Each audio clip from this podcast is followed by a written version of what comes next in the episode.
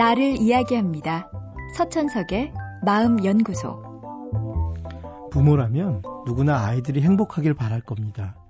지금 내 품에서 아이가 좀 더 행복하길 바라고 내 품을 벗어나 어른이 되어서도 행복한 인생을 살아가길 소망합니다. 문제는 아이가 어릴 땐 별 고민도 되지 않던 이 두 가지 바람이 아이가 커가면서 점차 공존할 수 없는 모순처럼 느껴진다는 겁니다. 지금 당장 행복하면 미래는 불행할 것만 같고 미래에 행복하기 위해선 당장의 행복을 포기해야만 할 것 같습니다. 하지만 런던 전경대의 얀 엠마누엘 드 내부 교수와 워릭대학의 앤드류 오스왈드 교수의 연구는 이런 부모들의 걱정에 새로운 시각을 제공합니다. 두 교수와 연구진은 15,000명의 청소년을 장기간 추적조사한 자료를 분석한 결과 지금 당장 행복한 아이들이 미래에도 행복한 것은 물론 경제적인 수입도 더 낮다는 사실을 발견하였습니다.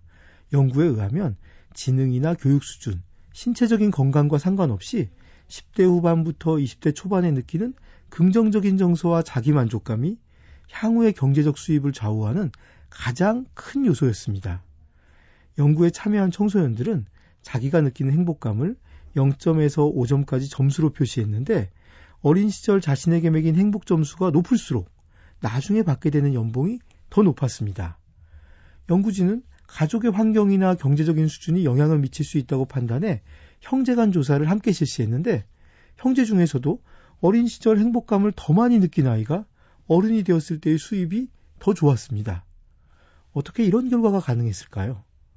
연구진은 행복감이 높은 사람들이 보다 낙관적이고 진취적이며 걱정도 덜 하는 경향이 있는데 이는 대학 시절의 학점이나 취업 그리고 승진에서도 좋은 결과로 이어질 수 있다고 분석했습니다.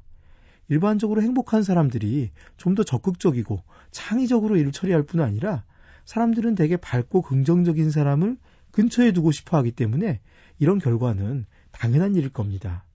흔히들 경제적인 수입이 많아야 행복감이 높아질 거라고 생각합니다. 하지만 이 연구는 행복감이 높을 때 수입마저 커질 수 있음을 보여줍니다. 많은 부모들이 미래에 대한 불안 때문에 아이들을 다그칩니다.